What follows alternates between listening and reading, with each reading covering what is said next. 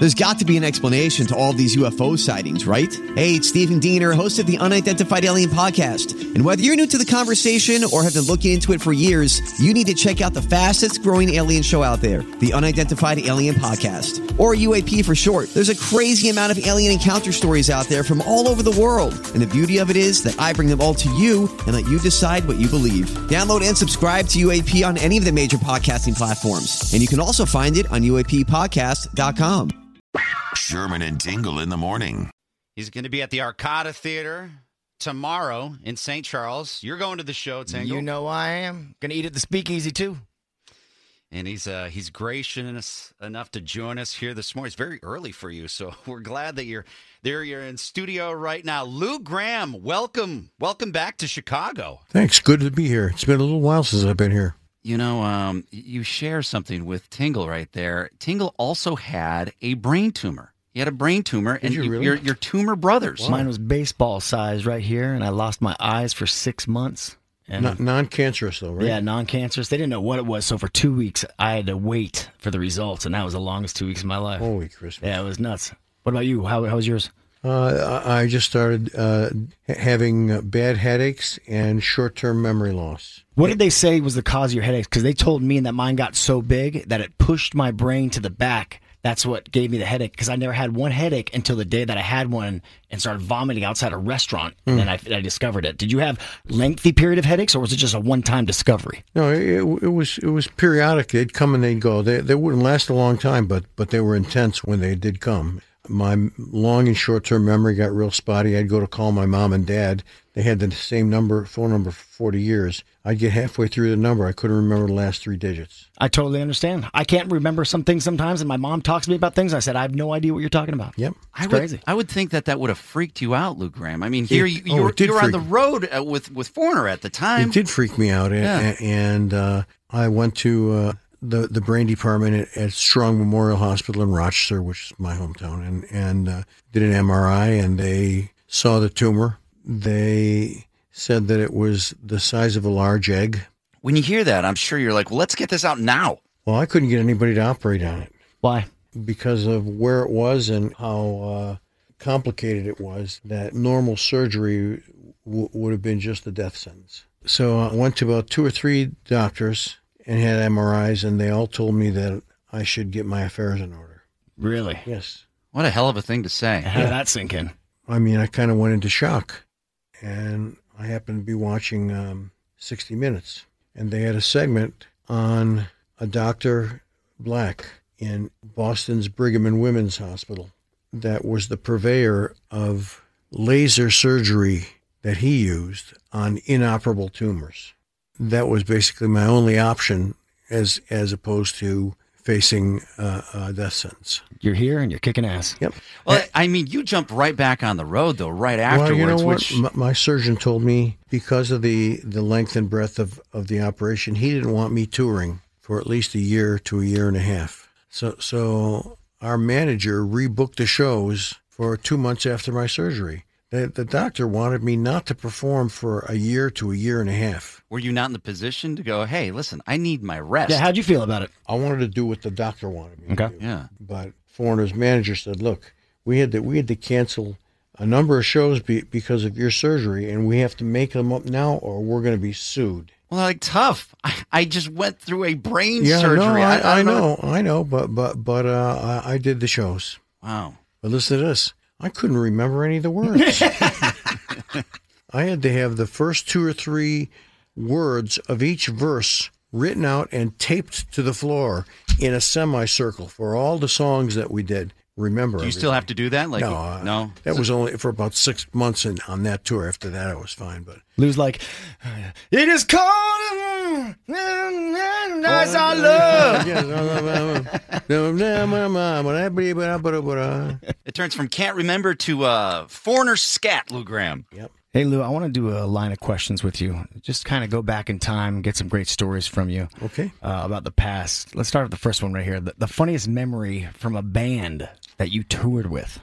I think when um, when we toured with Journey, we we were playing. Um, I think in St. Louis, the old Checkerdome, the hockey arena that they had there, and uh, the show went real well. for both of us. And the next morning, I was downstairs in the hotel having breakfast, and S- Steve Perry comes over and, hey, Luke, can I sit down with you? Sure, come on, sit down. He has a cup of coffee, and we're, we're talking, and he says, I've got an idea.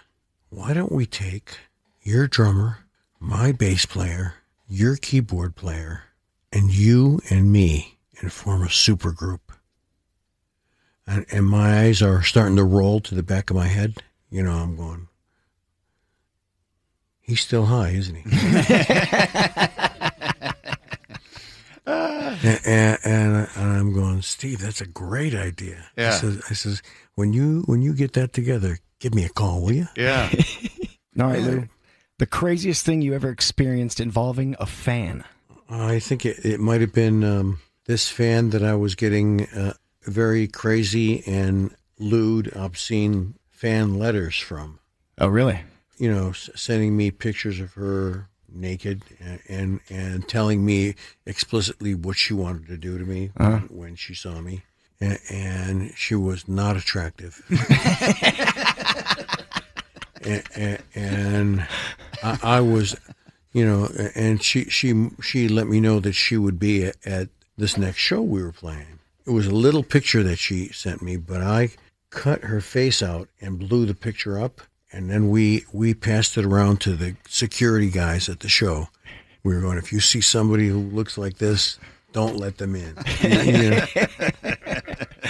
Okay, now let's go back before, way before Foreigner, Okay. to when you were a kid. The story behind the time you got in the most trouble as a kid. In 1960 65, the Rolling Stones came to Rochester, New York. Little little old Rochester, New York. Rolling Stones came to Rochester, New York. And their big hit at that time was Can't Get No Satisfaction. And I remember being at the dinner table the night of the show and telling my parents that I wanted to see the show. I had some friends who had tickets and, and I, I wanted to go to the show and have fun with my friends. And I saw my dad look at my mom, and my mom cast my dad a sideways look. And they said, I don't think so, Lou. The answer's no. So, so I got mad, and I pushed myself back from the table and stomped off upstairs to my bedroom. But I wasn't, I wasn't upset up there. I was getting ready to go to show. so I got my, my best duds on, my, my tight jeans and uh, my Madras, Madras shirt. When I was all set, I ran down the stairs and out the front door and started running down the street. And uh, when I was almost to the main road, I heard way off in the distance, Louis, I'm going to kill you. That's got to be mom. It was my father. Oh, it was your father. Okay. Yeah. And I heard that. I started to I started to laugh, and, and then I got a chill up my spine, and I kind of, you know, he means it. You know? Yeah. And I started hitchhiking. I got picked up by another car that was going to see the Stones too, so they dropped me off. When the Stones were about two thirds done with their set, the chief of police and about four policemen walked up on stage and waved the Stones off in the middle of a song. And, and, and they stopped, and you, you could see them looking at each other. They were pissed. And the chief of police grabs Jagger's mic off the stand and, and comes up to the edge of the stage and says, You're misbehaved, you're wild, you- you're not acting the way I, I think people your age should act, and this concert is over. And then the, then the audience started going crazy, and they rioted, and it was not a not a pretty scene. That was a very strange night. Did your father murder you when Yeah. you got home? Well- I'm, well, waiting. listen. I'm waiting for a death at the end of the story. okay, li- listen, listen to this now. I, I I knew I was dead when I got home. Yeah. So so Live it up. finally, I went to the front door. The door was unlocked, which I thought was really strange. They were waiting. And I, I opened the door. I went in. I shut the door. I locked it. I started walking towards the stairs to go up to my bedroom, and all of a sudden, a lamp in the living room. The light goes on in the living room. Right there on the couch. Yeah, my dad was sitting there. He goes, "So, did you have a good time?" I said, "I had a great time." I says, "I met met up with my friends. We had a terrific time. The Stones were great." He goes, uh, "I want you to know," he says, "you're grounded indefinitely." He said, "You know what indefinitely means?" I says, "For a long time." He goes, "Longer than that." Forever. Yeah. I went, oh, Dad. I says, I didn't do anything that bad. Why, why are you punishing me like this? You know, he says, go up to your room. He says, I don't want to talk to you anymore, you know. And, and, and I went, oh, nuts. I said, I says, this is not fair. And I stomped up to my room and I closed the door and I'm going, You're excited. Had a I- great time. I, time. thought I was going to get creamed. Yeah. Beat up, yeah. And, and, and I only got grounded forever. That was, It's not you know, bad. Yeah. In a couple of weeks, I was, I was out and around again. Right. Oh, I was going to say uh, you shouldn't be here then, or at the uh, the Arcada tomorrow night. You're grounded still Yes, from your, your father. Yeah, right. And uh, good thing you were able to bring a guitarist here too. I know you're going to perform a couple of songs here in a second because uh, you're going to be obviously at the Arcada tomorrow night playing some foreigner music and your own.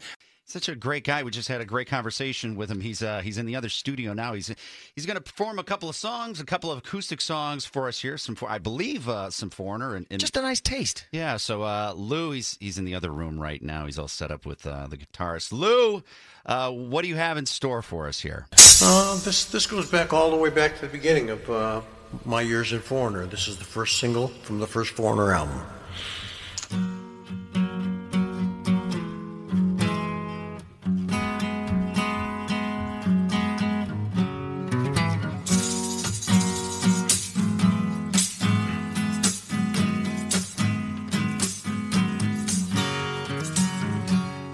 Climb any mountain. I'd sail across the stormy sea. If that's what it takes me, baby, to show how much you mean to me. I guess it's just the woman in you. You bring out the man in me. Oh, yeah. I know I can't help myself. You're all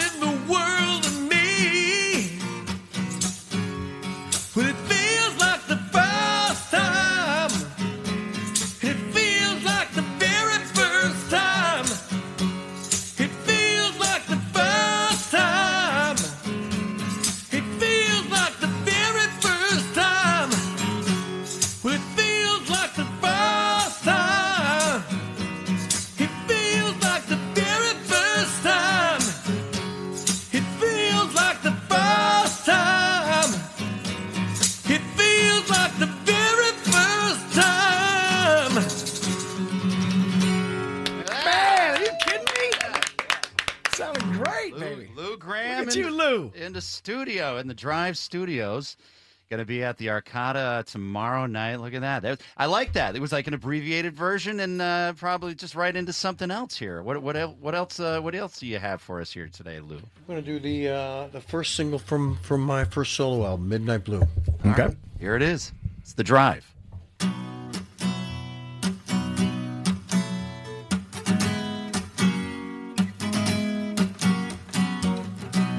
I ain't got no regrets. I ain't losing track of which way I'm going. I ain't gonna double back, no, no. I don't wanna misplay. I put on no display. An angel, no, but I know my way. Oh, yeah. Oh, oh, oh.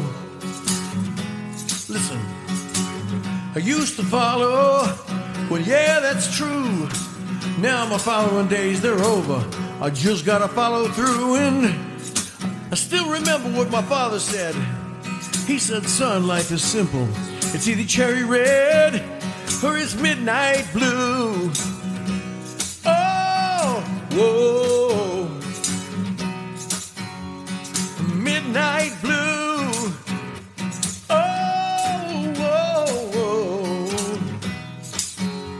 Now midnight blue. Oh, oh.